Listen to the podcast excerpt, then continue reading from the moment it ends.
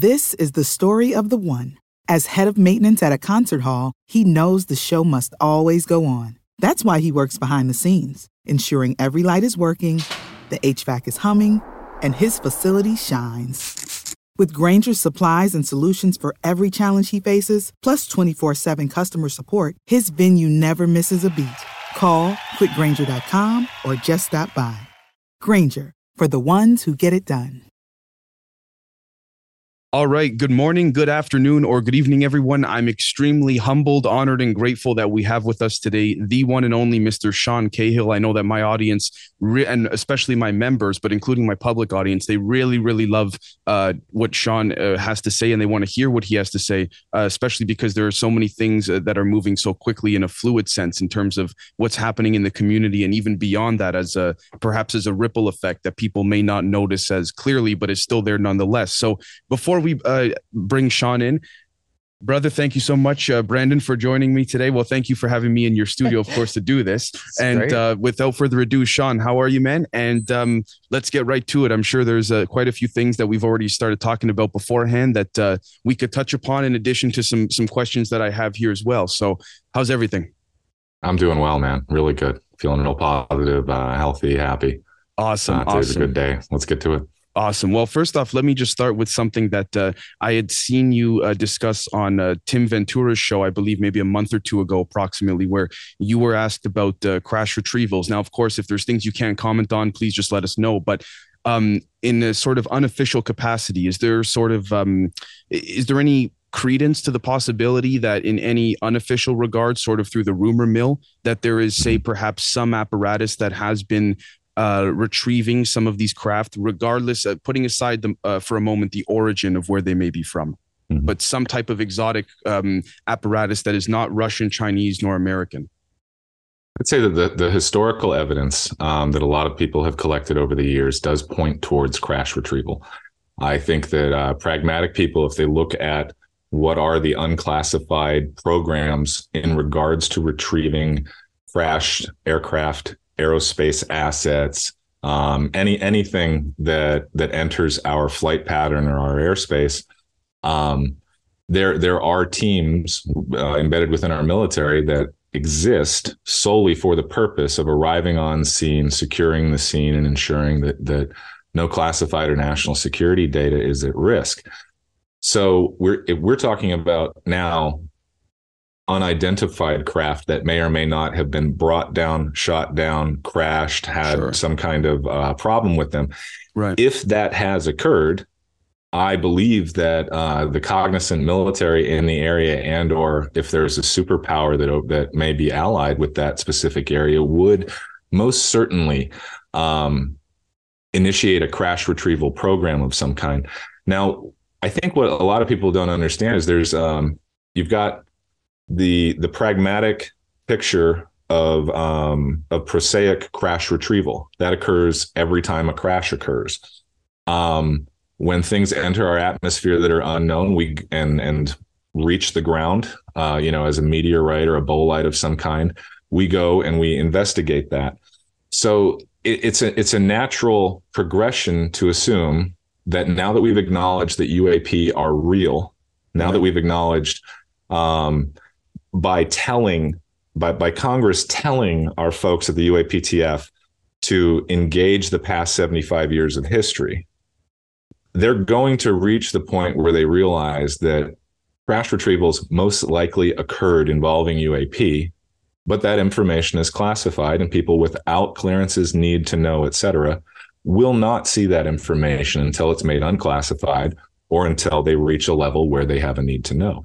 So it it's not mental gymnastics. It's actually a very simple Right. um, ad- addition of evidence in a Socratic argument. The, this these things are here. They are in the atmosphere. They enter our area of responsibility. We've just seen us shoot down unknowns that we all assume were prosaic balloons in a couple of cases and are still unknowns in others.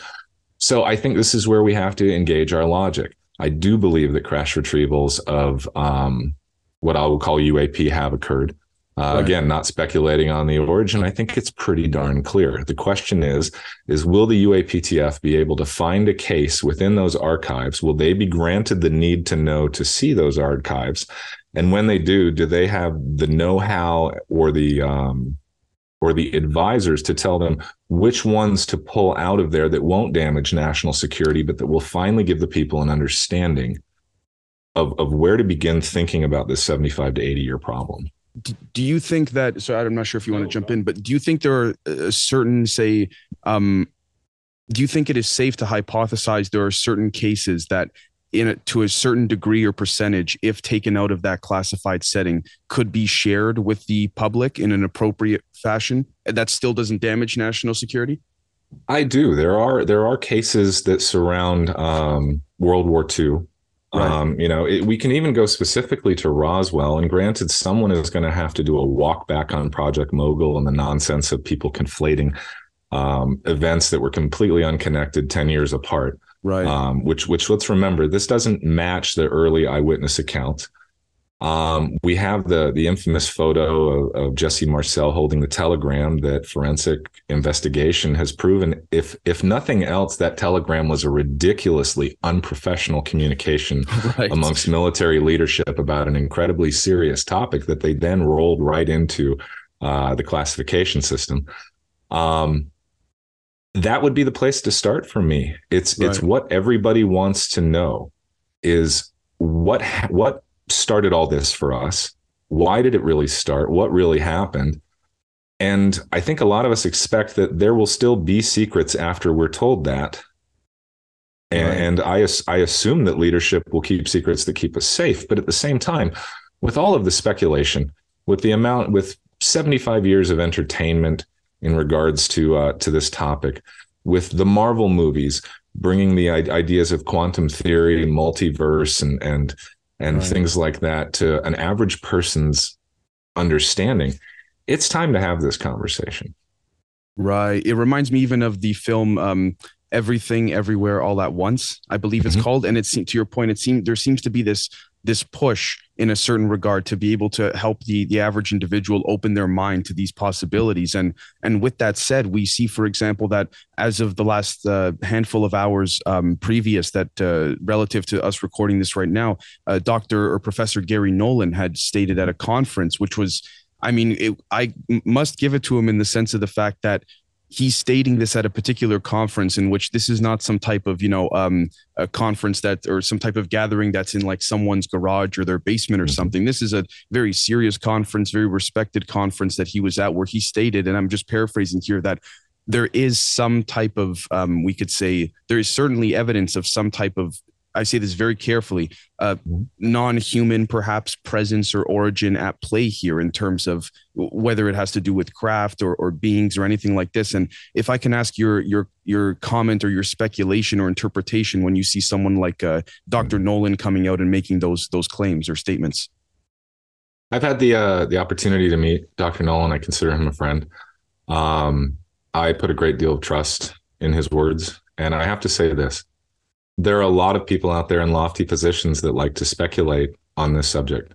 Right. Um, a lot of people that feel that their bona fides or their past work or their leadership should in some way um, make them eligible for uh, for a read into programs that they don't have clearances for that they weren't involved with um, and that, that somehow that they should be brought in like like in a movie like where something right. incredible happens, like the arrival, and the helicopter goes around and picks up all the great minds and brings them. Right. And I don't mean to be flippant. Some of these folks have incredible minds. Right. However, pardon me. Um, however, what that comes down to is Dr. Garry Nolan um, had the clearances. He worked right. on these programs. Um, and he worked with people who had commensurate clearances who worked on ancillary and parallel programs. And I'm sure, I'm speculating here, but I'm sure he was involved in networking and information sharing in regards to these topics.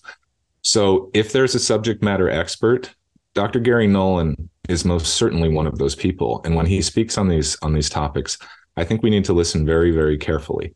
And we need to listen to the people who held those clearances, the people who worked in those in those fields.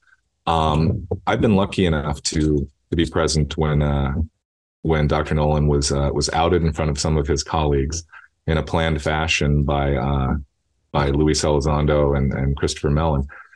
It was really an honor to see the uh, the astonishment, uh, the incredulity, and finally the respect that settled in amongst an audience of incredibly educated um, professionals, medical professionals, oncologists, and, and, other educators, Nobel Prize winners, CEOs, and um, and, and leaders of industry. As it dawned on them that someone that they had a great deal of respect for and had worked with for for some for decades mm. I'd been working on these incredibly courageous and bold programs with three letter agencies, had gained the trust of the United States government, and was seen as such a great intellect and expert in his field that he was one of the few that was shown evidence about this great mystery we're talking about. So when Dr. Nolan has an opinion, that opinion is one that I listen to very, very seriously. Well, one thing that is to, to just before we get off of this particular subject here, one thing I found quite peculiar was that when Dr. Nolan, I believe he's been on more than once, but I remember, I recall seeing him on uh, bringing a, an X-ray scan, I believe, if I'm not mistaken, uh, of a particular, I believe, soldiers or pilots' uh, brain on Tucker Carlson to show the type of uh, energetic effects this could have on a pilot or anything like this. Um, and essentially, uh, a lot of people pointed out very subtly, more so on Reddit and Twitter, that if you look closely at this this scan, this document that he had that he showed publicly on Tucker, you could see on the top right it seemed to have belonged to the Department of Energy. So my question would be, in a speculative sense, would you mm-hmm. imagine that a lot of this compartmentalization of these alleged programs would be residing more so in private industry, more so in the DOE, or perhaps a myriad of scattering all over the place?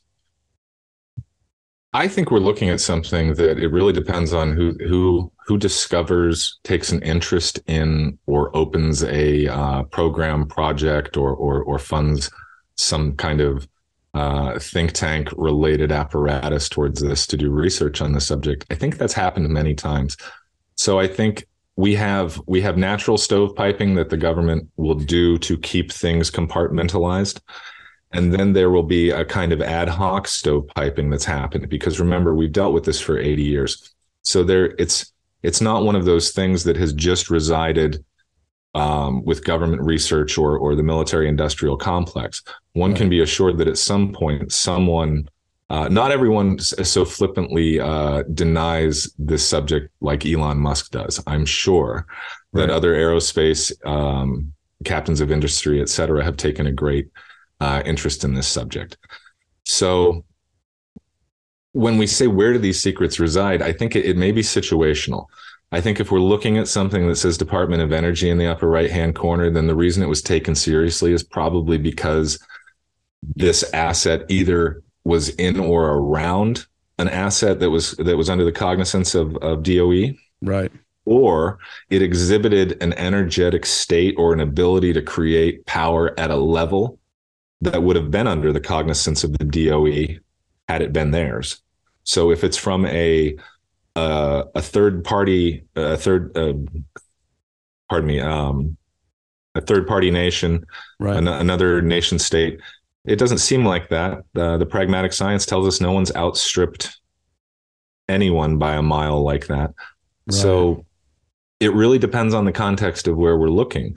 Does Department of Navy share information about UAP over their non-nuclear assets right. uh, with DOE, or is only the is on the information around the nuclear assets shared? I don't know what the conduits for like that work. Unfortunately, um, a lot of times in government, what needs to be reported to some people may not be reported, or people who could use the information or deal with it properly may not receive it just because the conduit may not exist. Wow. And so, with that said, uh, Brandon, right before I let you jump in, if you like, um, would you say ba- being a formal uh, former, excuse me, um, uh, being being a veteran yourself, and again, thank you for your service. Would it be of your opinion, whether it's personal experience or whether it's things you've heard officially or unofficially, that there may be more, uh, we could say, um, anomalies occurring perhaps in our oceans than in the skies potentially?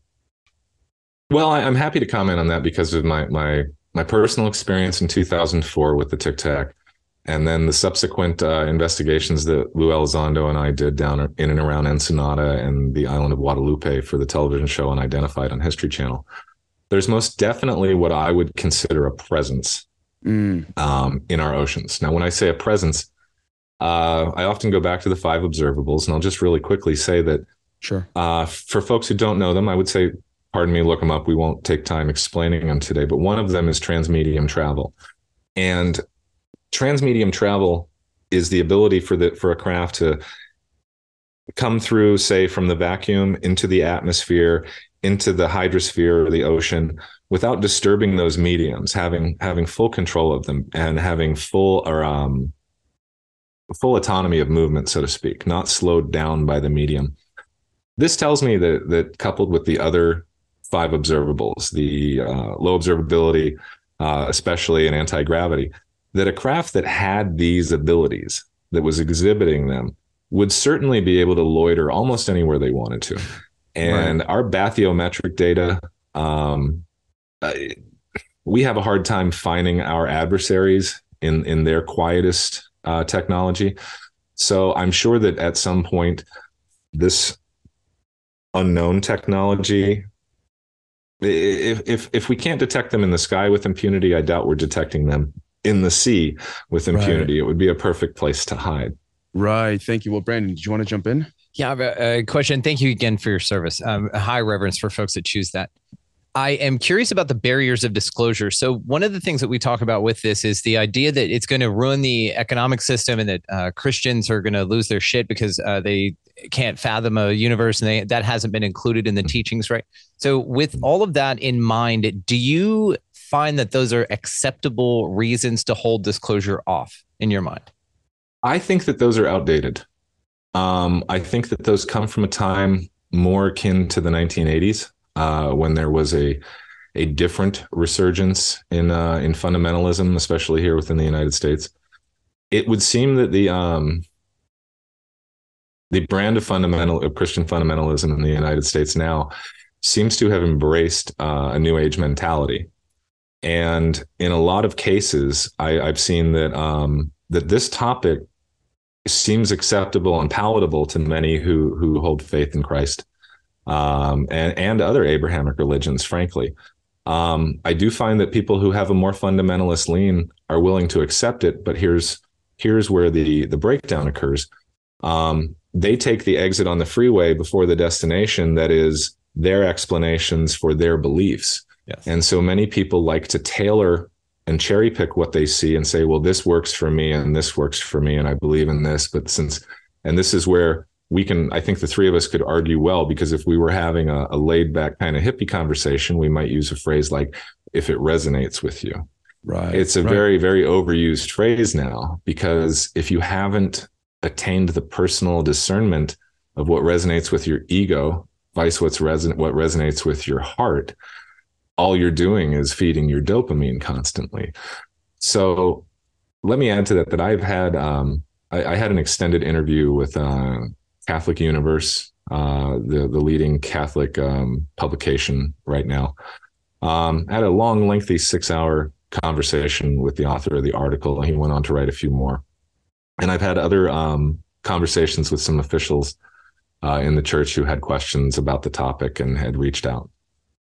Um, the Catholic Church seems ready and willing, as long as someone else takes the first step in disclosure, right. to fall in behind and and say their part, what they believe um, their duties are in regards to baptism, acceptance, eschatology, um, and, and, those ideas.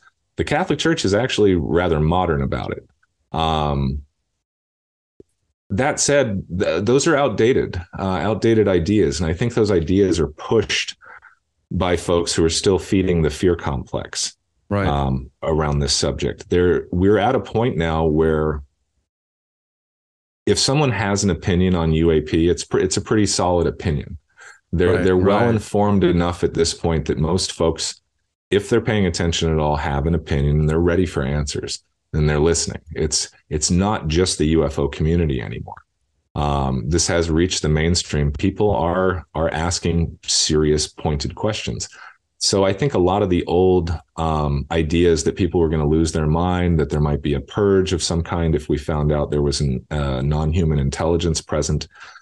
Um, I don't think that would cause a, a, a, great panic. Now, if we started getting into structure of reality, um, right, ideas of karma, um, right. ideas of uh, of how much your intent can change the physical um, what what we would otherwise call the physical or gross material around you in the universe.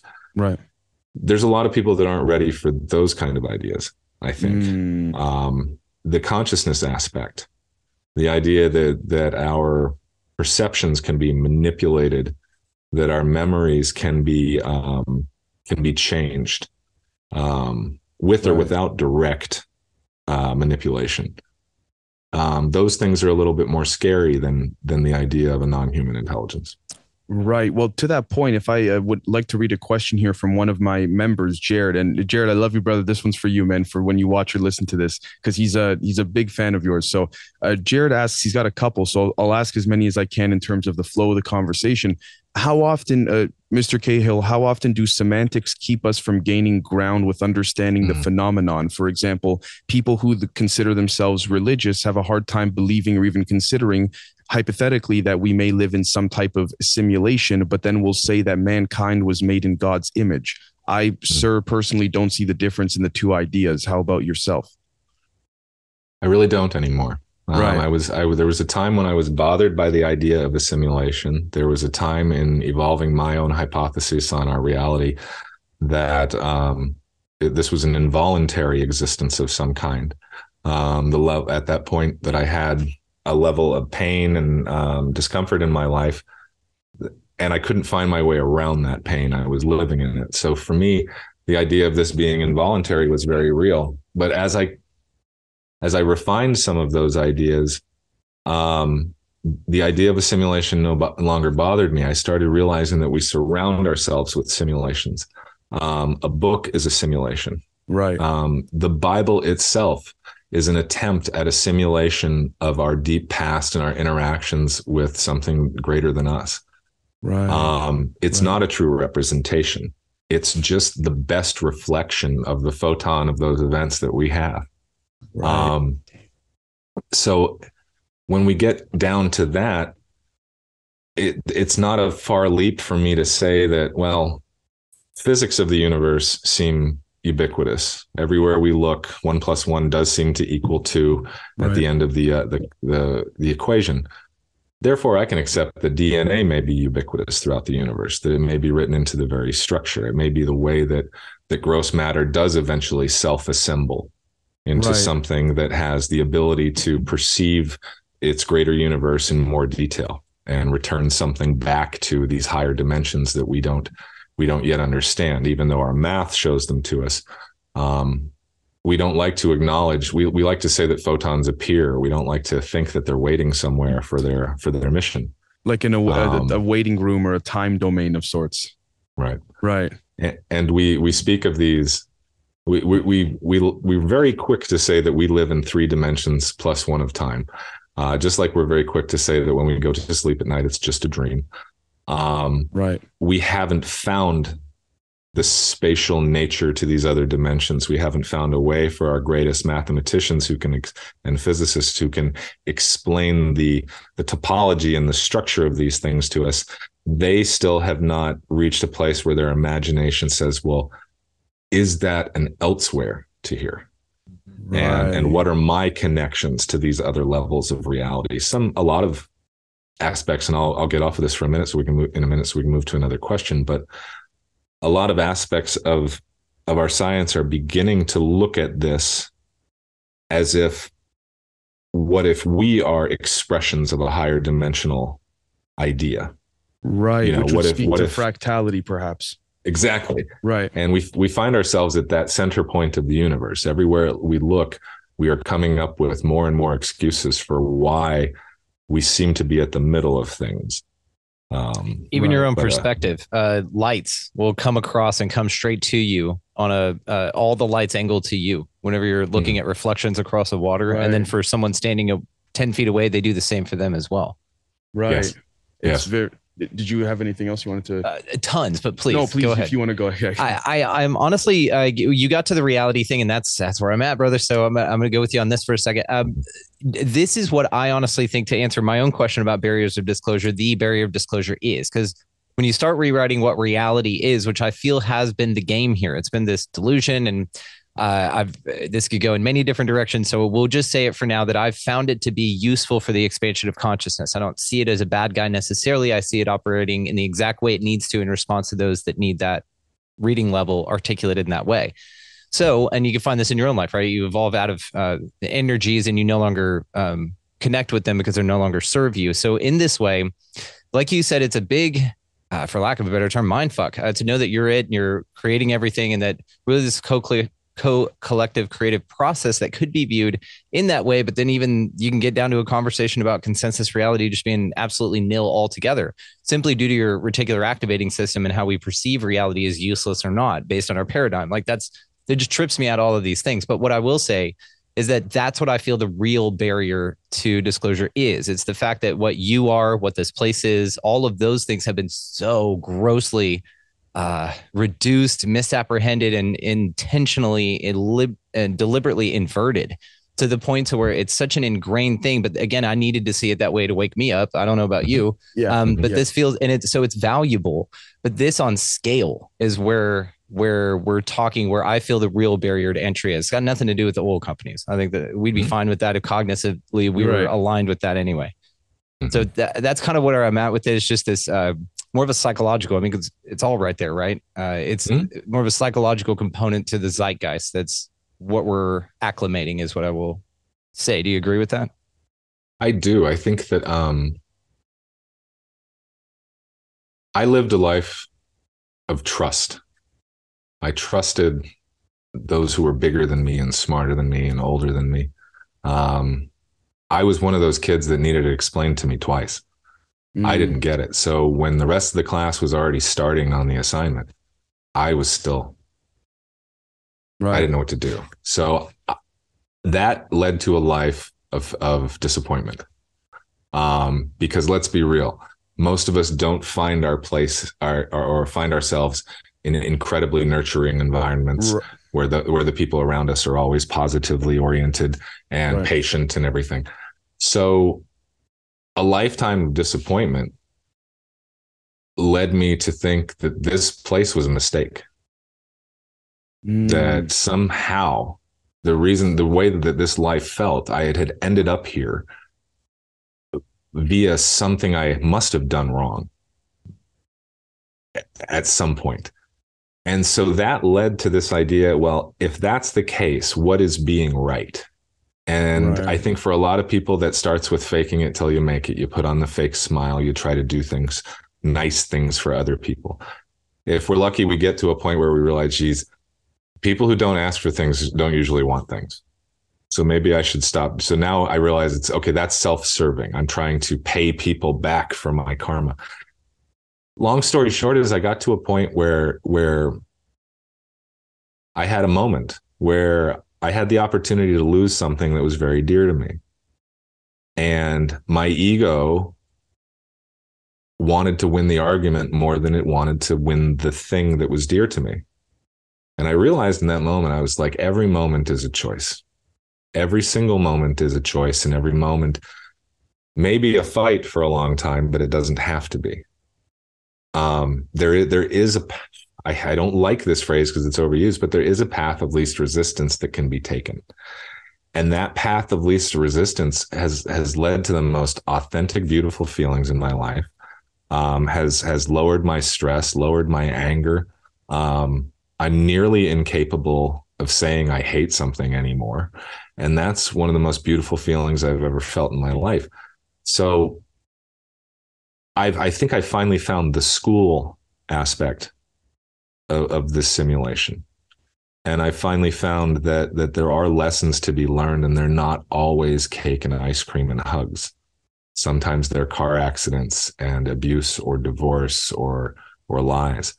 Um, and and Dave, you and I have talked about this plenty of times. You know, you and I will get to a point in the conversation we may be talking about our personal lives. I'll go like this. right because right. that that's life. Life is peaks and valleys. And if if we cry in the valleys and and raise our fist at the top of every peak i think we're missing the journey. Uh we're just You got to learn to surf, you know? yeah Right. yeah. Yeah right anything else Outstanding. No, eh, eh, incredible way to answer it. And I do appreciate that. But I, I completely agree and said this has been part of our focus. You know, it's just to be the lighthouse. Like uh, let folks know that it's fun to play and that that's what we're here for and that, you know, give people back to themselves. That's our mission. So thanks for uh, the answer. It was wonderful. Um, one thing I would like to ask, this is something that's a little bit, uh, I think, a few years old in terms of you know uh, relevance in the question. But the reason I like to bring this up is because perhaps uh, I could be wrong here. So please let me know if it's something that you can't comment or even speculate on, which would be understandable completely. Um, but with regards to Mr. Uh, Christopher Mellon's slide nine leak. With respects to the the slide saying things like, for example, what we considered, uh, you know, um, phenomena, or excuse me, what was once considered phenomena is now quantum physics, uh, things like this. Is this anything you can comment on relative to what you may be hearing officially or unofficially in any regard, whether energetically, physically, etc.? i had the um the great honor and opportunity to attend a meeting in colorado springs um you're aware of that with some of the some of the largest names in pragmatic research in this field um ever frankly Right. I I would say um, that there is a level of understanding um, within the academia that is connected to the subject that aspects of of um, the five observables that, that that we have seen from these craft do seem to indicate um, certain aspects of our theoretical physics to be absolutely spot on in certain directions. And so I believe that there are people doing very serious research into those areas.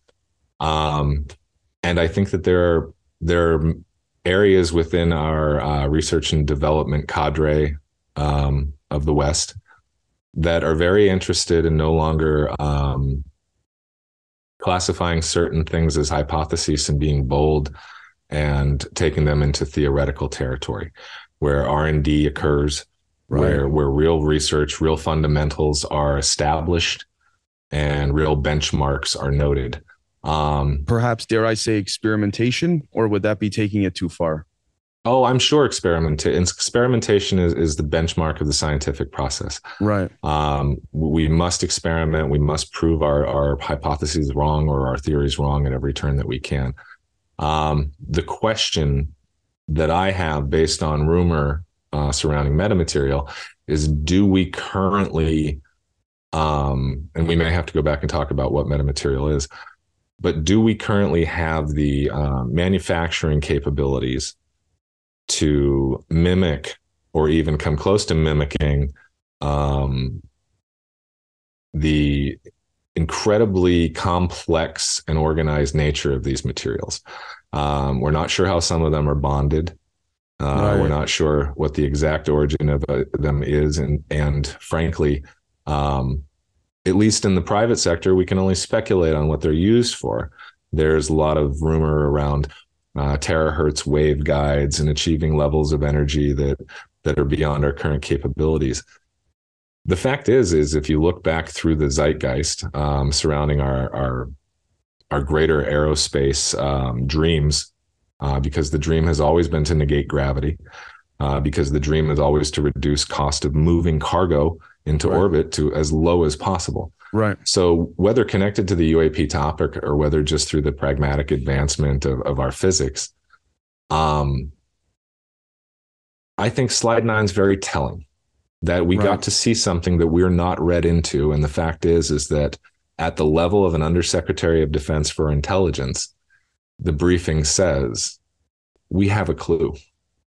Right, got you. Because it's interesting to, to your point, if I may add, for more so for the audience, there was a, a piece of footage, I believe, uh, from maybe three, four years ago, approximately, where uh, Mr. Elizondo was having a conversation with Dr. Puthoff, and Dr. Puthoff was talking about metamaterials and how the elements found in these alleged metamaterials, regardless of their origin, are not necessarily comprised of any uh, elements that we're not familiar with relative to our periodic table, but more so that there's a a stacking, if you will, but of various elements in like a topological sense, and that is where things get very very complex and i find that mm-hmm. I, I, appreciate your your response there because i mean as some of my audience knows with respects to, to my diving into to physics and what have you it gets extremely complex and heady and i can only imagine that scaling up to having even a team of individuals look into this is still something where the progress in general may take a lot longer at least time wise than many may think and so i find that very peculiar. Yeah. I think that um what a lot of people may not understand is even removing the veil of stovepiping and right. and things and um and need to know. What we're talking about may be material and ideas and subjects and physics. Pardon my use of these words but from a realm that we're not familiar with. Right. And therefore when you know if if i hand this is a very crude um, metaphor but if i handed a um, a stone age person uh, an iPhone, they they would have no idea what they were looking at. Right. Um, even if it was powered up, it's it's hit or miss whether they'd ever actually turn it on or just use it for a black mirror for a moment and then smash it and run away from it. Um, right. Well, they would call just the screen turning on if they could get it to turn on. I would I would wager that they would write in in the in the in what we now call history books and all of that that it was some type of magical whatever you know word. Certainly, certainly. Yeah. Um, so we're left with the idea that uh, that how long did it take for someone how many people had to look at a piece of slagged metamaterial right before someone went oh that's a thingamabob it, right. it, we may not know what we're looking at in all cases we it, it may even once the the forensic analysis of these materials is done if we don't have the the theoretical imagination right. to uh to apply it you know not to get into the you know Nikola Tesla is uh, is relied upon by by too many in the fringe as, as, as proof. You know, there's too many YouTubes now with quips right. and quotes and and anecdotes that we can't exactly verify.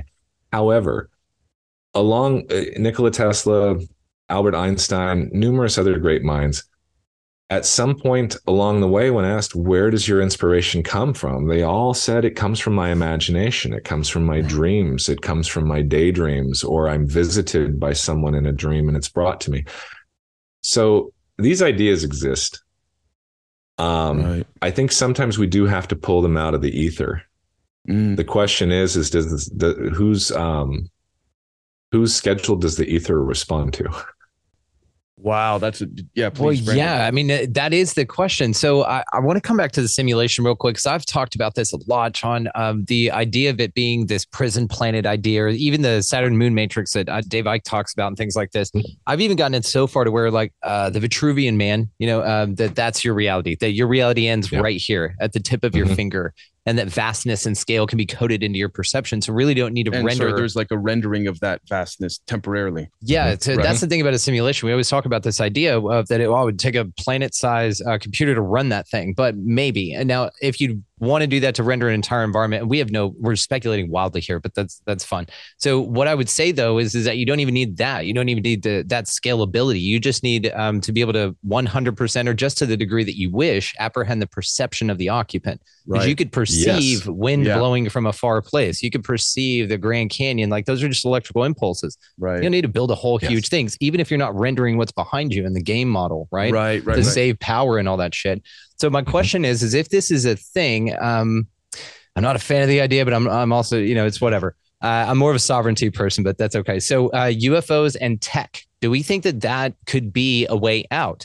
Do you? Uh, I'll add to this like the Grebennikov idea, where he's strapping bug wings together to a very reductive thing. He's strapping bug wings together, flying around. It seems that there are clues left all over the place in the form of sacred geometry, in the form of microscopic, in the form of as above, so below. Uh, we see plasma and, man, lasers and light, laser man, light. Yeah. I mean, everything. The Ankh. We see all of these things, and then we also find it seems now in our purview not only some coming in to visit us as an example of what's capable of they're like hey check this out you guys can make one of these zip and then they're gone it's like what the fuck was that right and then you go investigate it but it, it, the thing is is it seems to be found here. So then i'm looking at this place if it is what we've talked about here this constructed reality that seems fairly limiting as far as limited as far as our imagination at least can perceive. Could it be some sort of like escape room? Have you ever done an escape room sean where you I go not, in. but my kids are doing one tonight. Oh my god, dude, they're wow. a blast. Like my wife crushes it at those things. We're like, "What's next?" And she turns a lamp on. The lampshade has everything on it. We're like, "What?" They're Well, if- crazy. If, I may add very quickly to the question in general, I think the question also becomes to what parameter or threshold do these alleged craft contain the ability to quote get out of here, if at all? that yeah it's Right. is it some sort of escape room meaning i'm with you also with this because you Mhm. get to that frustrated point where you feel claustrophobic and you're like oh we're gods with amnesia or something but really a lesson a more of an appropriative uh, because this Right. is also when we bring up the conversation of time and we're like oh time doesn't exist. It's like well we have a perception of it here so it must be useful. And to that i would say then that duration you know gives you change. So that's how you affect change and growth which is what time is useful for in this realm. But what i would say to that then is do you think uh, this is like a huge escape room kind of a thing? And that really we get to a point evolutionarily or mentally or cognitively or all the above where we can find these things maybe rebuild the pyramids or something. Where perhaps self awareness is that doorway out. that's it. It's the truman show. It's the exit because you've sailed off. You've said fuck off to that. You know it's it Right. gives you enough things back there like the stuff nasa's displaying whatever they're doing. It shows you what's not. And so you're able to dial your compass in you know and that's what discernment in my mind's all about so i know there's a long question what i mean to say is do you feel that it's that or anything like it and that if so are ufos perhaps the way out Dave kind of stole my mojo. oh, Um, gee.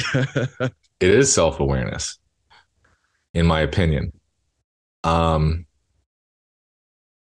a person in solitary confinement can become buddha or can beat their head against the wall and give themselves brain damage within a week or within an hour.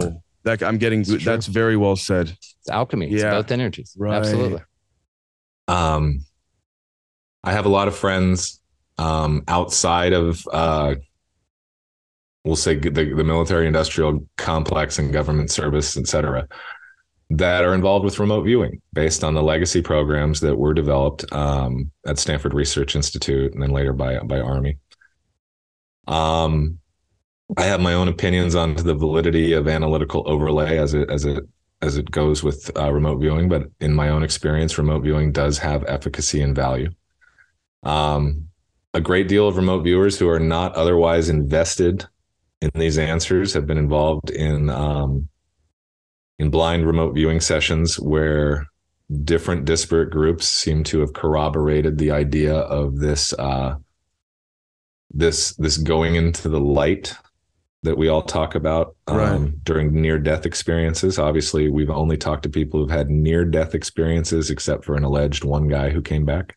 Right, right. Um, So we don't have a lot of eyewitness accounts of what happens after you die. Um, I've had an out of body experience during a medical procedure. Mine involved nothing religious. It was just local to the to the room of the operation, but it gave me a perception that that my consciousness could be separate from my physical body. Um, I say all this because uh, w- there was a time period where I was one of those people who would, if we were hanging out having the deep, weird woo woo conversations late into the night where we were getting into speculation and, you know, where where there were no rules, um, I I might lean over to you and go, "Don't go into the light. right. Go around it. It's a ruse." I've it's heard this, aesthetic yes. pain that's being offered to you in some weird gnostic sense to come back um, and there's a lot of our teachings that have been trying to tell us this in different mystery schools throughout the world and so there was a period of time where i thought that that was something that you know in in the esoteric manner had some kind of wisdom to it and Right. within the last six months or so i've just had some challenges that really caused a, a- either a f- I was either forced into self awareness or self destruction. And Mm. I like to think I chose self awareness. And in those moments, something I realized was that that may be the case. That aesthetic pain may be offered at, at the point of death to return into this system. Right. But if you've reached the point where that aesthetic pain is no longer attractive to you, then I don't think the light would be a ruse anymore. I think it's just a fork in the road. Wow. And so I do believe that there is a mystery to be solved within this existence. And I believe that mystery is is earning back some kind of return to something that we had lost, um, that we had taken for granted, perhaps. in in an energetic sense in our existence. So someone might point to that and say, "Well, that stinks of religion." No, I'm not. I don't want your money. I'm not telling you where to meet me, and we're not going to hang out Right. together to talk about it. So it's not a religion. right, right, right, Um, right. but I think that we we have to graduate to a point where I've decided I'm here voluntarily, and I'm going to take responsibility for the remainder of this life. So it, very well put, by the way. Yeah, yes, yeah, uh, thank if I uh, so it, it is of my humble opinion that under the let's say the uh, the presumptions of this discussion here, which is again speculative, of course, uh, but um, I think, of course, without the speculation, we wouldn't have the ability to expand and all that, uh, it, uh, ide- um, intellectually and ideologically. But Mhm. I I would think that perhaps the it's not as simple this reality as hopping in a craft and going zoop, okay, we're out of here type scenario. That's my Right. humble perspective. Is that what you would liken uh, that as well? Uh, that too as well, I think uh, this is again speculation. Right? I right. think we're going to see a um, at least a dualistic bifurcation of UAP into the Mm, spiritual and the nuts and bolts.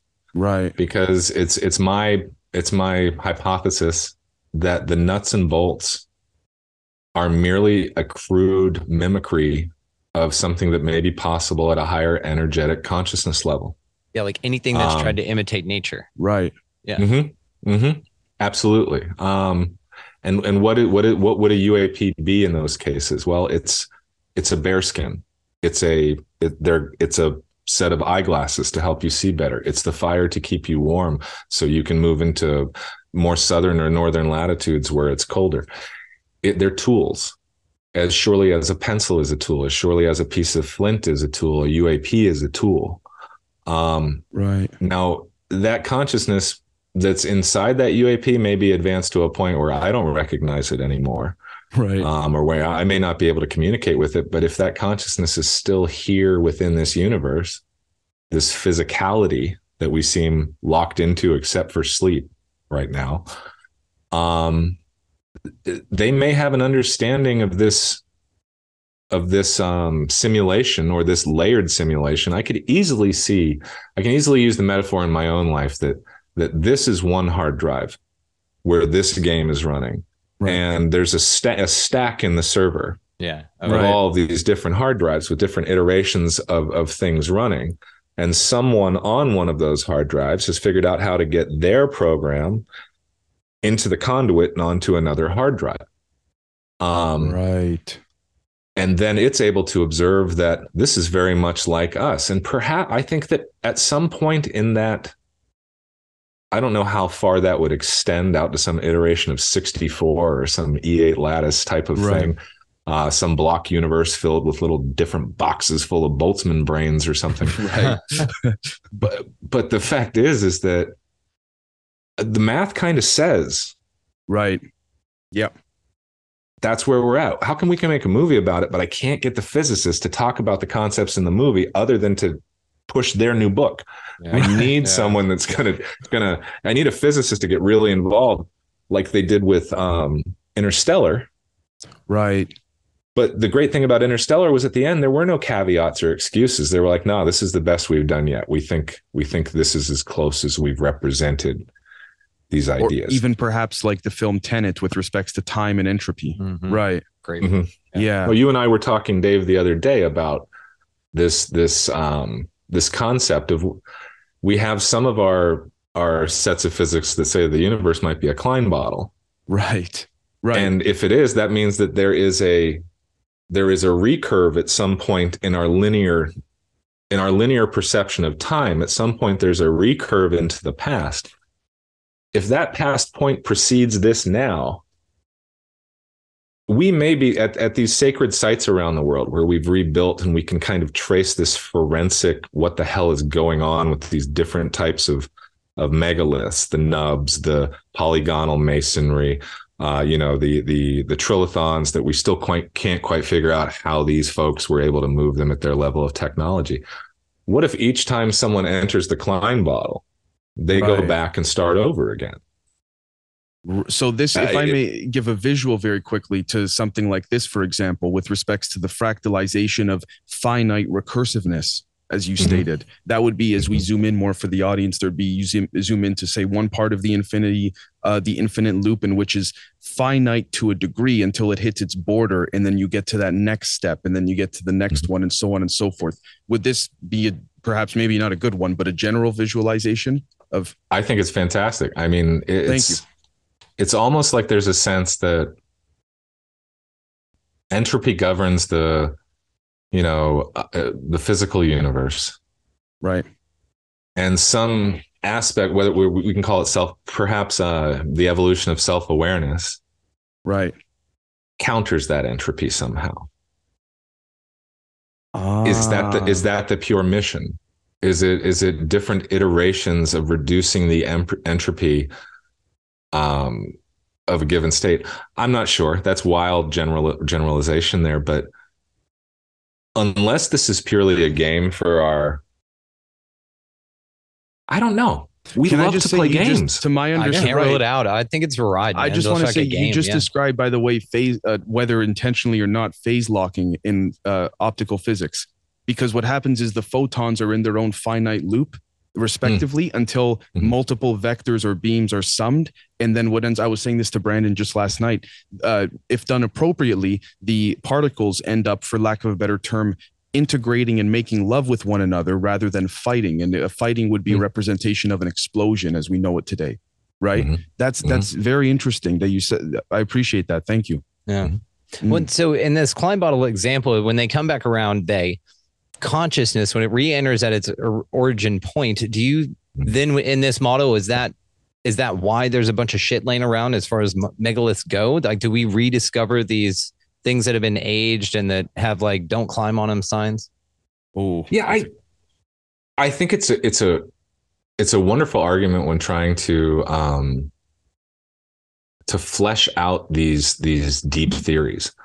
Um, we're just we're left with a lot of really crappy evidence because right. the first thing that we have to the first thing we're throwing out is the idea of a linear progression of time Right. Um, and and we're accepting. So these are mental gymnastics. I'll go with the folks that are saying some of these are mental gymnastics. The first thing we have to accept is that we're only perceiving a linear progression of time. Right. Yes. Right. I believe that there are physicists out there that can explain that in detail in a way that I can't to to say that it may be true.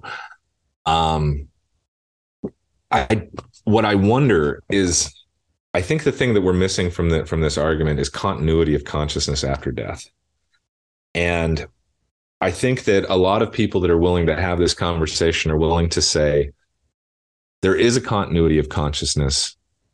There is a eternal nature to the essence of whatever we are that seems to exist, that seems to overlap what some people call past lives, alternate universes, things like that. I don't mm-hmm. think everybody that's having an experience is is having an experience that is based in the reality of this physical universe.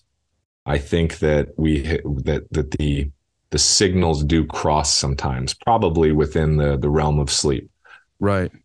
Um but that said that that this metaphor we talk about the Klein bottle and the return and and having a a an impact in the past on the future, the right. perceived future. Right. Um it would be imperative, in my opinion, for a continuity of egoic consciousness, what we would call an egoic consciousness. Right. Because it, it would seem that the unencumbered self has no wants, has no needs, is as happy to stand before a supernova as it is a buffet. Right. It right. is. it is here for the now, for this moment, for the experience, and it's going to write that into its long-term ledger ledger it would seem to me that for there to be a use that unless you've unless you're sending I, I I don't know if we're if we keep sending back non-egoic perfect individuals, why do we keep having to do it over again? Well, that's, that's the question. What I'm saying. Well, yeah. and yeah. to that though, then yeah. we would I would I would say then the continuity consciousness perhaps comes in the in what some may perceive as as a limitation of what we feel is possible. So some folks would say then that this life is all there is, but perhaps this is just like the first chapter of a thing called life that's on a grander scale that really you come back to this bitch let's say on the event of an order of the precession of the equinoxes. Perhaps you come and reincarnate in that long cycle and you have that much time to figure it out. It's like a speed dating with Gaia thing. Right. And you come in, and maybe this is sort of like a paintball wars event uh, for your kids on the other side. You're just like the dad coming and running around. This could be reduced to that simple of an experience as far as some other entity is concerned. We could look like squid beings on the other side. I don't know. right. So what I mean to say is that this idea, you know, and Archaix put this out, I believe, is that um, the fun theory about the pyramids. I love this one that there's sort of a reset every hundred and whatever years. Humanity, the pyramids have always been here, and that humanity gets to a point to where they get to technologically be able to rebuild them. But the second that they Mm. like put the capstone on, it resets all of reality and destroys the the pyramids. And so then you come back around Huh. to figure it out again. And so it is like this loop. Right. But again, it could be this sort of stacked experience, like we talked about about the metamaterials being stacked in a way. sort of like layers on an onion. for Absolutely. example. So your experiences aren't limited to this one. It's it's many, but the fact that it's recursory, the fact that you forget, you go through this river of amnesia every time is part of the you know what I think of? I think of his Dark Materials for those that have seen it. When they Mm-hmm. unzip the portal and then they zip it up again, you can just kind of you just open it up and then you step through it and then you just kind of turn around, zip it up, and you're in the next. See, and I kind of think this may be a, a possible explanation for what UFOs and shit are. They're just sort of employees of this place. They kind of come in, they kind of give people inspiration, wisdom. People Right. always have massive changes after they affect the Right. psychology. Right. Anyway, uh, you what know, if it's fun- UAP were also a, a, a way to cheat the system? What if it was a way to move an ego across the multiverse without it having to achieve enlightenment? Huh. See, now we're talking, Sean. Wow. It's interesting because so I if you yeah you've got a maintenance system, right maintenance let's say the maintenance system's driving the cop cars, right and the maintenance system has their manual on their lap that they have to follow, Yeah. right and they have their job to do. But the Dukes of Hazzard are running around with their moonshine and their Daisy Dukes Jumping and rivers. jumping the cars over rivers and stuff. right and the cops the cops every time they try to do it they break the car you know i'm, I'm making a joke here Yeah, based yeah, on yeah. the Dukes of hazzard i went a little down the rabbit hole but It's good pull. we don't have a full i'm not a person who's like everything bad about ufos must be the government Of course. right of right course, right yeah. right right But, w- right it's, we have to it's bad yeah. enough without having to go there Yeah, you know yeah. what i mean like like so Right. I know that nature's red in tooth and claw I know that it, it really doesn't matter how far you seem to get in this existence. Success doesn't care whether you're good or bad. Power doesn't care whether you're good or bad. right Um, the universe doesn't seem to care whether or not you break any perceived rules. right Um, so I can see where a selfish or empirical species, if they develop this technology, would certainly be like, wait a minute, why are we utilizing resources in this finite entropy bubble? right Why don't we steal? Yeah, if yeah, if they're isotopically close enough, then it'll still if it'll still build a brick wall. Go get their stones. You know, I- right Especially if no one's no one's coming to stop them. It's almost the uh, um, substitute teacher mentality, but the substitute Mhm. teacher put on a movie and fell asleep. it's that feeling like your kid like in class when the substitute teacher great example it's like that's it that's all we're doing today this is too easy yeah, and then Like, you just imagine- picked on. Yeah. that the resource needed to to to develop that technology to cheat that system to get ahead of the curve is the very thing that they come into other universes to take because they kill two birds with one stone. They increase their power and reach and Right. they take out the competition. That You're would- not going to evolve on your planet if you don't have enough of this material to make the the technology to leave. literally a fractalized version on a much grander scale of what one could argue strongly many corporations do. Right. Yeah. Yeah. Crap. Wow. Yes. Uh, well, yeah. Yeah. Well, with that said, uh, Sean, I know that we're coming up to the to the time limit, and um, I wanted to uh, basically I wanted to ask one more question from uh, our friend Jared, who again is a, is a big fan of yours, and he says that um, he says, Mr. Cahill, one thing that seems to be apparent with any level of research, uh, from a hobbyist like myself to someone uh, like yourself, is that human beings are in some way very special. As you juggle the wheel, the weird world of the phenomena and being a family man, what does it mean to be a human being to you? Mm. Mhm. Yeah, that's yeah. Thank you, Jared. That's a good. That's a good, that's a good one. it's funny because that feeling of specialness is is very much around what it's like to be human most of the time. Right. it, we seek that feeling. I want to feel special when I walk in the room. I want to see your eyes light up. I want I hope you stand up to give me a big hug and you're happy to see me. Right. Um, when we accomplish something, that's the feeling we want. We want the love and esteem of the people around us. Um, we forget often that the way that we receive those things is by giving it, and it's not a trade. It's not a I do for you, you do for me. What it turns out to be is I do for you, and after a while, you realize you're safe and you're taken care of, and it's not a ruse. And so you do for me. And we all have these holes. Some of our holes are a little bit bigger and they take longer to fill, and some of us have, have very small holes that are easy to easy to fulfill quickly. But it's not until we realize that we're all actually here for each other. I'm not here to take anything from you. I'm not here to turn everybody into a communist that needs to give me half their sandwich and half their income so I can do this intellectual thing over there. Right, But right. at the same time, I want to support your dreams as long as they're not, and, and your desires, as long as they're not taking away from another human being. Right. That's what it means to be human to me. And so when I look at our system, when I see the way that, that a unencumbered, unbothered, untraumatized child chooses to act versus the way someone that has been conditioned to protect themselves,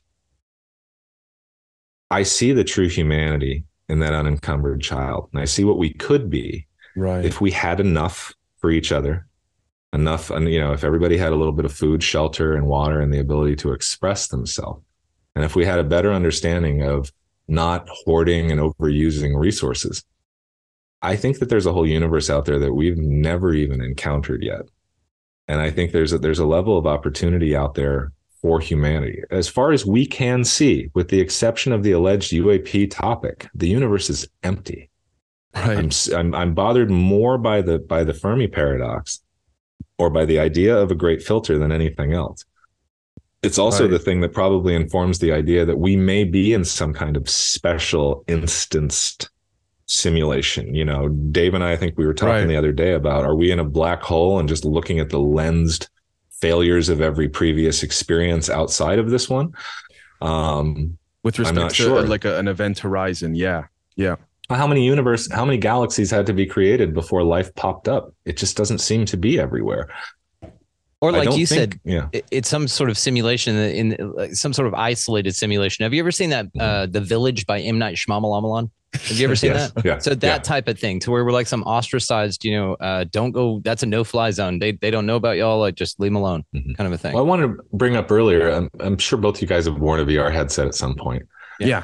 Yeah. um, and probably experience the discontinuity between those two things even if it's only for a second that second if you're if you're that kind of intellectual and you realize i just forgot who the hell i was and where i was for a second Right. like i really thought i was in minecraft or whatever you know Right. That has had that happens. And we we've all seen grandma dive at the tv on the on the bloopers reels or you know and stuff All like the that. table, yeah. Yeah. yeah that happens. People have those vestibular responses to these things. That's that's entry level vr what is what does full immersion feel like? I think it feels like reality. So we're making these the, we make these assumptions you know we talk about the matrix and jack in the back of the head and people say brain in a vat and they talk about people talk about having out of body experiences and they say i saw my brain my body in the vat and i'm like why would you see the body you're in now Yeah. Yeah. in a vat elsewhere having you know it's like Through what I- your- eyes that you don't have? right your 'cause analytical brain- overlay is telling you what you can handle Right. what it right. told you is that based on the movies you've watched the books you've read and the stuff you believe this is the best representation of your essences elsewhere having this experience the threshold, if you will. Right. Well, and it sort of makes sense too. The amnesia, then you know, if we come Mhm. in to an amnesia point, based exactly on what you said, man, it's an excellent example that we have a we have a uh, we have another form of frame of reference for VR Mm-hmm. when we step into it, so we know that it's a different experience. But if you're born into the VR, you don't know it's Mhm. VR. Right. Right. if you put a vr he- headset on me that didn't like immediately feel like it and i woke up in the morning wearing this thing how long would it take Yeah, before I realized I wasn't dreaming. Like if, if- you know what I mean? Like if, if you're if you didn't immediately be like, I'm wearing a hat, what the hell is this? If you just opened your eyes to say that um the Microsoft Windows, you know, desktop screen with the blue, green field and all that, Right. I know I'd give at least a minute of being like, whoa, Yeah. Yeah. it's beautiful here. Right. I, I just it bothers the heck out of me. I think it would bother the heck out of a lot of other people, but Kind of like I've tried to get out. I've tried to test but that then- continuity of consciousness. Then Right. the question is, is it, it may only bother you because we forget that it's a chosen experience. You know, again, we're Mhm. learning a lot here. There's a lot of dope, there's waterfalls, there's butterflies, there's cool shit here too. And what I mean Yeah. to say is, is that then it would be a point to where at this point, yeah, you get tired, right? Uh, Bill Hicks even says this about his analogy of the uh, life being a ride. And he says, you know, some people have been on the ride for a very long time. And for some, it's scary and it has its ups and downs, Yeah. twists Right. and turns.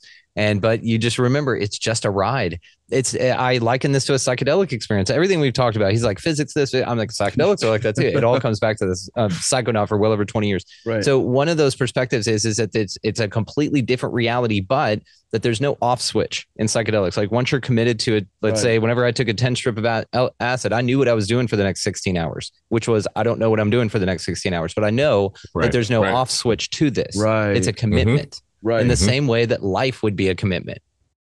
yes. People enjoy this because they like when I talk about stuff Lou and I talk about. But we had a, a late night conversation, very deep after a couple of hours. Um, uh, you know, just cooking dinner and having a couple of beers, and we just got really we were alone. And we just got really deep into it, and the conversation ended with me kind of having an epiphany. Mm. And I went, holy crap, the universe is helter skelter. And he goes, what do you mean? And I go, it's the Beatles song, Helter Skelter. And I go, when you get to the bottom, you go back to the top of the slide where you stop and you turn and you go for a ride and you get to the bottom and I see you again.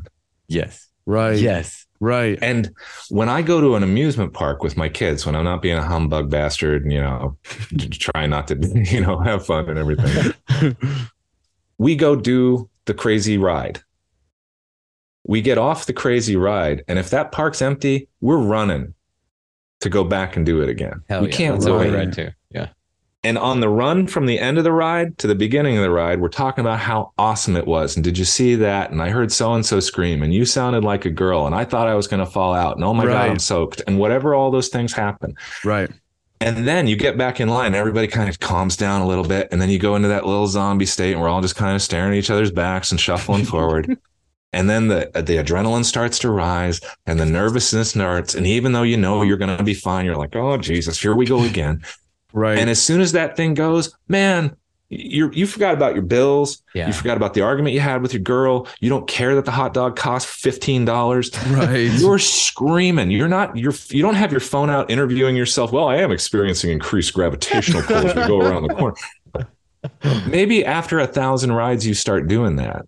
And I think some of us, maybe the three of us, are on our 800th ride, and we're finally starting to go. Maybe I should take some notes. And that tree looked different on the last turn. What the hell's going around? Going on? Um, and maybe we're, you know, but I think in between we're still going, how was that? It was awesome, man. Yeah. I, they, they, they changed one of the trees. I noticed this time. Right. Let's go. Totally. Right. And even to You know. more to that, then it would be that you're all everything in the simulation. You can choose any of the characters here. So then as we're running back to the ride, I'm going, Dave, I want to play you this time. And you'd be like, dude, I want to be Brandon this time. And then we'd live each other's lives, right? And Right. whatever. Yes. Yeah. I had a conversation with a loved one the other day where we were discussing this conceptually the same way. Right. And and they said to me, "Why would we choose it if it's so hard?" And I said, "It feels hard when it's hard. It feels beautiful when it's beautiful. Yeah. Without the contrast, life is nothing." And we hate remembering that.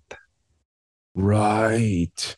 We It's- don't like remembering. I know this is an oversimplification given uh, again that everyone in, in their own personal life has different struggles and uh, beneficial things they're going through but it's this idea perhaps that again perhaps oversimplifying but you choose if you're having a good mm-hmm. time or not you choose if you're having a, a shitty time or not basically And the The barometer outcomes. has to be your heart. It has to be your Right. heart that chooses that. And, and that's the thing that it's so hard, man. Up until, yeah, 10 years ago, I didn't acknowledge the heart as anything more than a blood pump. I was only beginning to, to open my eyes to the idea that it had an electromagnetic field. I didn't know anything about frequency, resonance, Right. and those things that a lot of us end up learning about. I didn't meditate. I thought I was a meat animal having a meat existence. And and this was a a purely physical, materialistic world. Mm. Um, I had challenged the universe to show me spirit, and I had determined that it hadn't done it good enough. Hmm. Um, I see. And that on the threshold side was of the that, coin now. Yeah. right. So that threshold of your determining in this particular case that it was not good enough, that threshold was defined by you, and therefore the best person to hide something from you is you. Yeah. It's been. I know now. If give if ask if you ask me, do you have everything you need? Right. I would I would only need to ask you. Do you mean like right now, right now, or like in life? Right. Right. Because right. right now, right now, of course, I could use a cup of coffee or something else like that because I'm I'm a monkey. But I I do have everything I need. Is my life perfect? Hell no. Right. But there's a roof. There's food in my fridge. I have health care. I'm able to feed myself and protect my family. right. After that, it is all choice. Right. Let me ask All you a of question. it. Is Yeah. it it is also a choice to see that it's not perfect. So let me ask you this. What would define a perfect life for you that you could uh, grasp and exist in this existence? See, this is this sucks because if there if we do have a ledger, if is if there is like some Anubis somewhere waiting at the end going, what's he about to say? Right, he, he said it. Yeah. you know, he's gonna weigh me on the scales. Remember, All I'm right, just a mirror is. to you, brother. That's all. This would be so damn. Bo- I would be so bored if I had Elon's money after about six weeks. And I'm one of those guys who's been bitching and complaining his whole life that he didn't have enough money. I've coveted your laptop or your car or your ability to go on your on your on your vacations or whatever else. I'm a sorry son of a bitch. I don't know how to accept gifts well. You know, like I had that lack for my whole life, which is stupid because I grew up rich and was left money and all this other stuff, but never quite enough to not be going, well, crap, where do I where do I get next month? You know what I mean? Right. Right. And 20 years in the military offered a great deal of stability. I, I Mm. always knew what was coming, where it was coming. I felt rich the whole time because all my needs were met. Because my needs aren't—I, I I'm not that guy who really needs the bigger TV. I'm Right, not the guy right. who sees you get what you get. In, in very few cases is there something.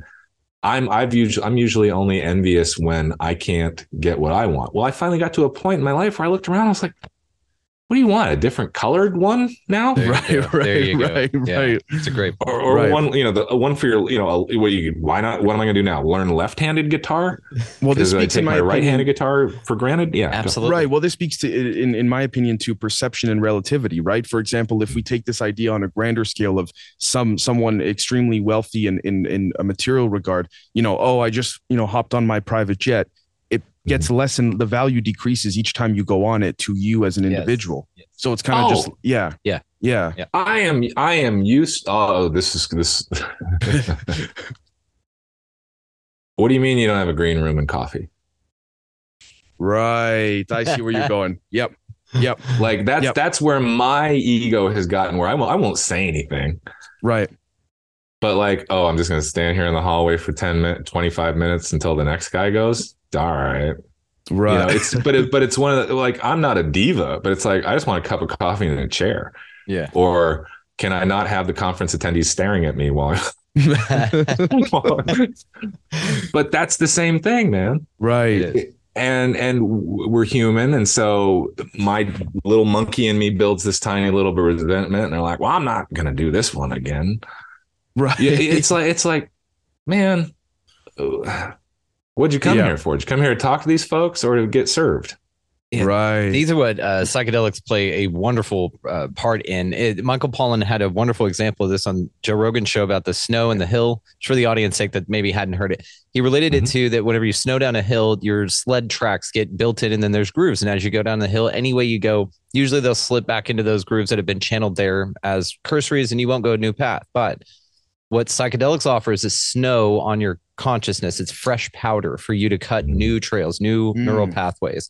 So this offers you new perception, and again, it, it gets you out of stagnancy, it, all sorts of things. I'm not a big proponent well, of if that. I, just, if I Everyone may should. say very quickly on a grand scale, and Sean, please forgive us if you do have to go, but uh, No, on a grand scale, thank you. If, if you look, for example, at like where psychedelics come from, say mushrooms, for example, Mother Nature. Mother Well- Nature's trying to perhaps give us some entertaining tools to use to both learn and enjoy. This is one of my That's favorite, the- and I agree with you. And this is where like the stoned ape theory with uh, Terence McKenna and the food of the gods come into Oh, where right, right, ancient yeah. hominids were strolling around that jump in Right. consciousness. Right. And one of the interesting things too, speaking of psychedelics, to tie it right now back into entities and the structure of the universe, is is that some say that psilocybin is a entity in itself, and then it basically Mm-hmm. Mhm. hijacks your consciousness. right. But it does it in a super dope way, rather than what we refer to affectionately as a lizard turd. Not all lizard peoples are turds, but Mm. there are lizard turds. But what I would say to that is, it doesn't do that in that way because what does Right. it do? It makes you very cognizant of nature. Right. It makes you, um, you know, love animals or respect all these things, Right. which it it allows you to have the same reverence for its living conditions it is. It does. It also grows along trails as to encourage you to pick them up and then to transport them. right. I mean, jumping on like your back literally with spores to then transport themselves Yes. to be appealing, to be consumed. It's fascinating when you start looking at things this way because then you say, well, maybe our vehicle is just um, an interface object, like a water bag that's contacting the earth, like Elsa Dillon says, for these different you just hosts. you just described what's called Bayesian statistics by active inference, Dr. Carl Friston. no big deal.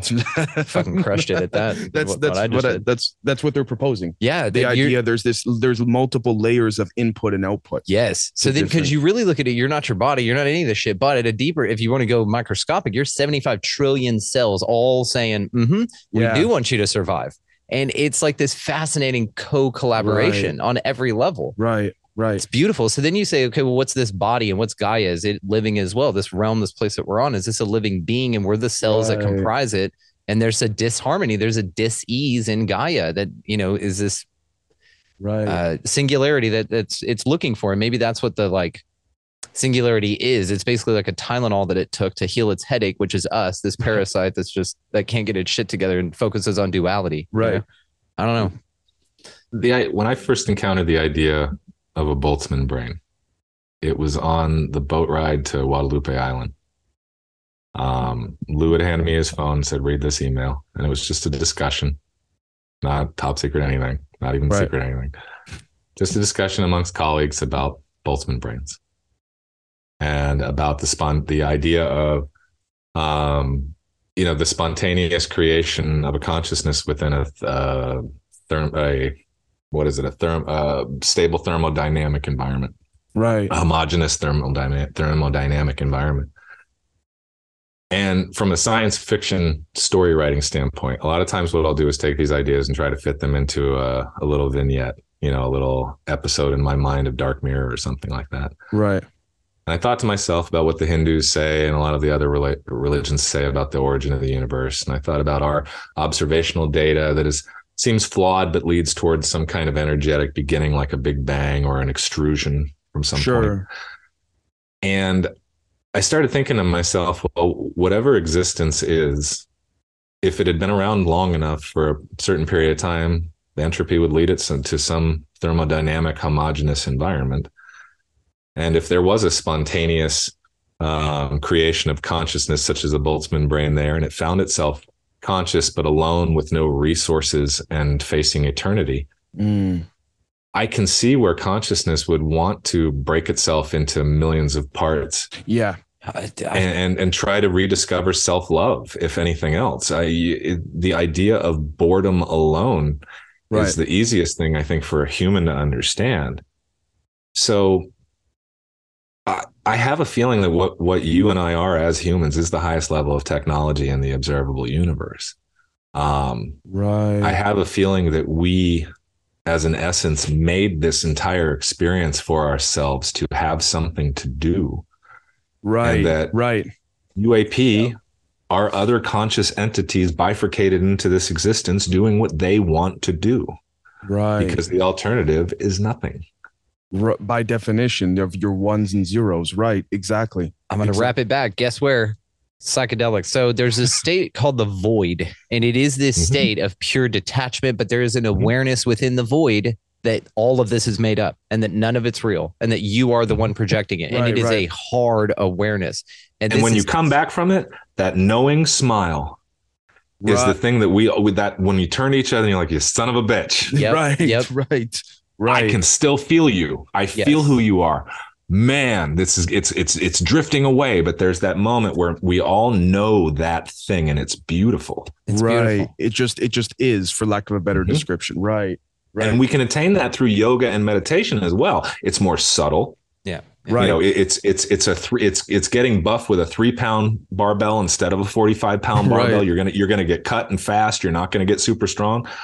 But we but I think well now I, I'm admitting that we know that when you utilize psychedelics in that frame of mind, right. it's like having an exoskeleton. Suddenly you can lift anything. Yes. Yes. You know. Yeah, you the- see with different there were eyes. Your certain sensory studies out of- data input's crazy. Your Right. vision's crazy. Your hearing's crazy. Right, right. Certain studies out of John Hopkins uh, have said where the subjects have come up, like when the experience was over, they would say, these individuals would say to the doctors that were studying them, like trying to explain that what they learned from there, in not all, but many cases, were what they experienced during that trip or whatever we'd like to call it was more real than anything here. Mhm. And the doctors are like with their notepads and they're trying to say, well, what do you mean? What do you mean? And they're like, no, no, no, you don't get it. There was more real than here. I've got. Uh, let's that book- remember that Mike. Go Go ahead. Uh, the Oh, book- let's remember that the Michael Pollan. One of the most important things Michael Pollan uh, introduced mainstream folks to is the idea that psychedelics do not create hallucin- hallucinations. Hallucinations are what we call a fake overlay. yeah. You know, Mm. they're they're what we call an uh, an overlay that that has no uh, value in reality. That it's a psychological construct. What Michael Pollan showed us is that psychedelics remove barriers from the brain and bring in more quantitative information about the reality we're experiencing than we were prior to taking the the hallucinogenics. So you're not experiencing a hallucination. You're experiencing more input. Now it's the question as to how you interpret that through your own experience and analytical overlay. A hundred percent. Wow. Yes, this is where the data input uh, comes in at full steam, and this is also Yeah. where uh, why psychedelics are beneficial for things like PTSD. A good Mhm. buddy of mine, Carlos Tanner, runs the Ayahuasca Foundation in Iquitos, Peru. That's where Zac Efron went and did his Down to Earth show. Oh. That's nice. Carlos's place. He's cool as shit. One thing that he talked about is this state of hypersensitivity, and you enter this in many different ways. Trauma is another one, so we Mm-hmm. Don't even right. need to go into all that. But trauma gets you into this hyper state of awareness, and then you plant seeds of trauma out here, and when you return back to baseline, they're out here just stuck in your subconscious like Mm. thorns. And those are the things that affect you and manifest in certain ways. So, this is where psychedelics allow you to open the door back to that hypersensitive state to Right. retrieve those fucking thorns and pluck them out and go, no, thank you. So, these ideas, again, of these altered states. Now, I've talked about this as well, being an avid psychonaut, that that's the real reality. And that actually we don't need to perceive it that way from this state, our baseline state, because there's a different experience to be had here and that would be way too distracting. It's far too dope as shit. But what I mean to say is, is that then it feels like this is the trip, like what we're doing Mhm. now. Right, right, This right. is the support. Right. Yeah. So as psychonauts, let's let's pay the people a little bit, and let's let's say that um, as oh boy, I might have one of those moments where my thought decided it didn't want to be said.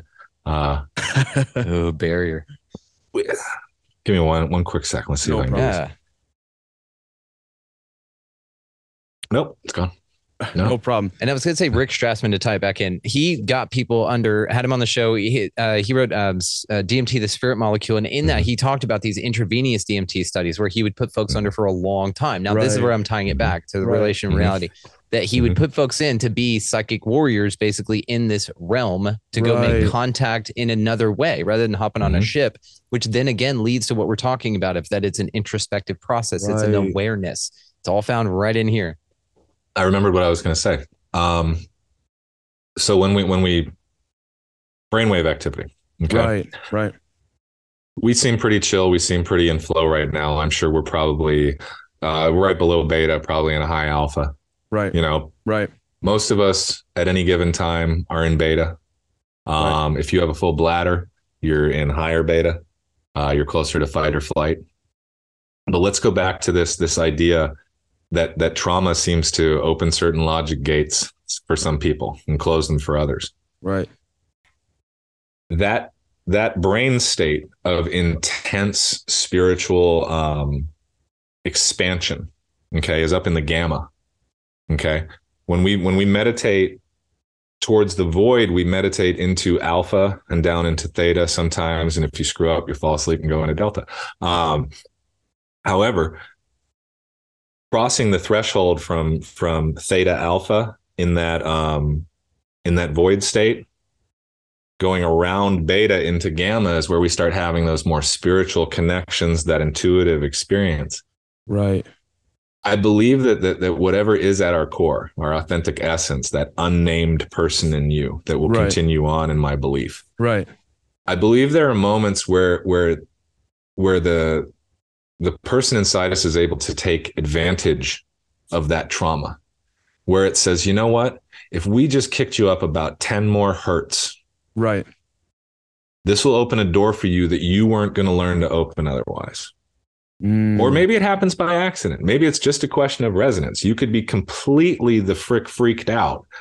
And then something in your local environment could give you the the the the se- the, the binaural beat right. shall we say, to the end of your your freak out at beta, the giving you that little push of just a few hertz to get you over into a different way of thinking and a different mode of feeling. So it doesn't happen for everybody. Some people go into trauma and they get pushed down to the lower vibrations. And I know folks don't like those talks, but the fact is, is all these woo-woo talks about vibrations match brainwave activity. They correspond to entrainment and binaurals, and they should be studied. Well, and I'm going to clarify that it's not hierarchical; it's simply spatial Mhm. when we talk about Right, these right, right. things, and so that Yes. gives us credence. Uh, it- so. that in physics it would be discrete. there you go. yeah, discrete nice. topology. diplomatic. Yeah, diplomatic topology. Sean, everything you just said there, I took as this right over here, the traditional ankh or the Y. And the reason I say that is because relative to what you were saying about taking that ebb and flow from, say, one path to maybe a more suitable one for Mhm. your resonance. And so. I just couldn't help but think of that and the way it fractalizes. When that's also what we were talking about about the Archon Soul Trap, the light, Mhm. right? Oh, Mhm. right. Yes, so, what is yeah. the other alternative? I, am curious to because I've uh, actually asked this question to many folks talking in, in consideration to the Archon Soul Trap. Uh, What's the option? Because I've heard turn around back to your body, which isn't necessarily a thing, but I've also heard if you turn around, you reveal everything, and then actually you see that it's a whole huge game. Mm. What have you heard? Is it just off to the side? Is it up or down? What do you What do you think? Oh, I tend to I tend to agree with the last thing that you said. Where um, so I just came back. I spoke at uh, the Ozarks UFO conference um last month, and that was the the, the Kingdom of Dolores Cannon. And if you're you're not familiar with Dolores Cannon, she did an incredible amount of hypnotic regression over the years. And she wasn't even specifically originally involved with UFOs or past lives or anything like this. But she got to a point where sh- she was having her patients ended up having descriptions of the same types of experiences and things like that. So she Right. had developed a technique to hold people in that place when they began describing it to keep them in that frame of mind so they could continue describing the environment, the reality, and what that portion of their self knew. Mm, So one of the things that she determined was that that we're that this is a school, um, that we do come here voluntarily, that there is an interim that looks very much like this life, or perhaps we only perceive it that way, but where where the people we are involved with in this life have planned out this existence, where where and and this this is one of those things where this will make people who are in pain angry. right. Okay. This Right. will make people who are experiencing what they consider negativity and lack angry. But according to Dolores, before we enter this life, we agree on almost every point that we're going to go through.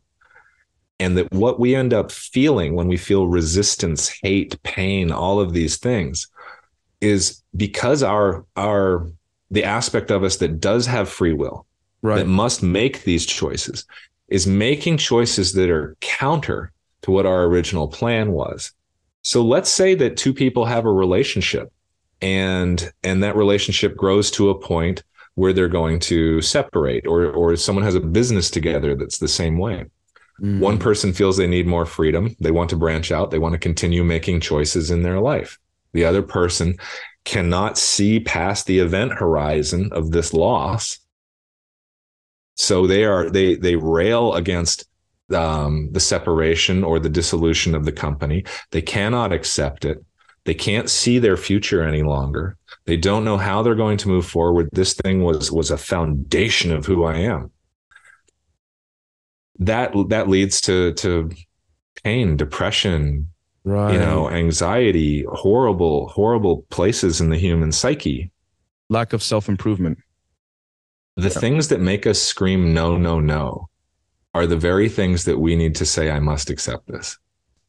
And Right. when you understand the difference between the selfish barometer of of your ego and the, and the authentic barometer of your heart or when you begin understanding that that pendulum does swing back and forth and that Yeah. the way that it manifests itself within feeling in your body and words in your mind we're not always our best advocate right. we actually want to be good people right. we actually want to be respected and and loved for our actions we we there are very few of us that you can get us safe quiet warm fed and ask them that they want and have them go oh i want everything in your wallet and everything at your house and i want all of your fame and i want all of your your integrity.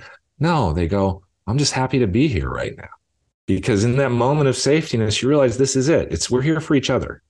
Right. so this well this reminds me if i may say I was listening to um uh, uh whitley strieber recently promoting his Mhm. most recent book. And something i found quite peculiar is that to everything you said sean uh, he claims that uh, again i'm paraphrasing forgive me mr strieber if, if you hear this and i'm not phrasing this correctly but he was paraphrasing this or i'm paraphrasing where he stated that his wife who has since passed away uh, physically in the physical has come back to her to him spiritually and is saying to him essentially you need to realize this what we call this reality is a game I Yeah.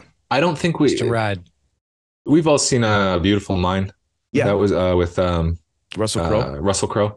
That was the first time as a as an adult I was I was I didn't go to college.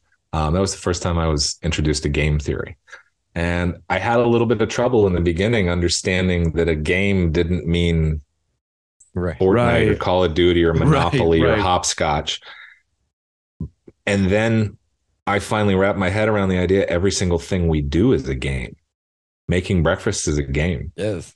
right Opening your mouth to speak is a game. right It's all a game. That a game is inter is is a voluntary interaction with some sort of set of rules with an outcome that is binary. Loss, win. Mm. Everything we do is a game. Yeah. Just existing in Like a a- like a- participatory universe. like a magnet push pull essentially But a ga- game doesn't mean it's not important. Right And also, if this whole thing is a game, it doesn't mean it is either important or unimportant. It really, I think we have all the time in the world to figure our own mission out. yeah. You Right. can take as long love as you that. want. I right love that. right but i think in my opinion that would be a beautiful way to to wrap it up if that if that works but sean i want to thank you so much for the in, All right. incredible uh, first off fa- incredible conversation but also the uh the extended time that you so graciously granted us so thank you so so very much and i i would love for you to have the last word if there's anything you'd like to say to either brandon's audience or my audience or anything of, of the sort Oh boy. Um, only if you want to don't And I just wanted to thank you as well. This is outstanding. I'm I'm really heartened um, by the conversations we the conversation we're having that we've just had, the conversations you and I have offline, the way that I see people responding to these ideas. Um, 25 years ago, I couldn't find anybody Mm, to talk about these things. It wasn't safe to talk about hallucinogens. It wasn't safe to talk about UAP. It wasn't safe to talk about consciousness or meditation or uh, out of body experiences, um, especially as it related to personal experience. And Right. now, because of a lot of different people, yourselves included, especially, we're able to have these conversations because we're being bold, we're being courageous, but we're also being pragmatic. We're right also utilizing the scientific method. We're not trying to start cults. We're not charging people, you know, to go Yeah. out and stare at what they can see themselves in the sky. right Um, so I'm very heartened. I hope that your audience keeps looking to accentuate the positive, um, keeps turning the other cheek when it comes to the the folks who want to want to see nice things break. Um, right right and I, I just uh, I want to say thanks to you guys for having me here. This was this was one of the most uh, interesting and wholesome conversations I've had in a long time. Thank you. you so much. Well, and take care, everyone, to those watching or listening. Thank you so much. What does innovation sound like? It sounds like the luxury of being in the moment with your customer, client, or patient. It sounds like having the right information right when you need it. It sounds like being at your best for your customers and your business. Thanks to Hyland's intelligent content solutions that improve digital processes, innovators everywhere are able to do their thing better, whatever that thing is. Now, who doesn't like the sound of that? Highland, for innovators everywhere, visit hyland.com. This is the story of the one. As head of maintenance at a concert hall, he knows the show must always go on. That's why he works behind the scenes, ensuring every light is working, the HVAC is humming, and his facility shines. With Grainger's supplies and solutions for every challenge he faces, plus 24 7 customer support, his venue never misses a beat. Call click grainger.com or just stop by. Granger, for the ones who get it done.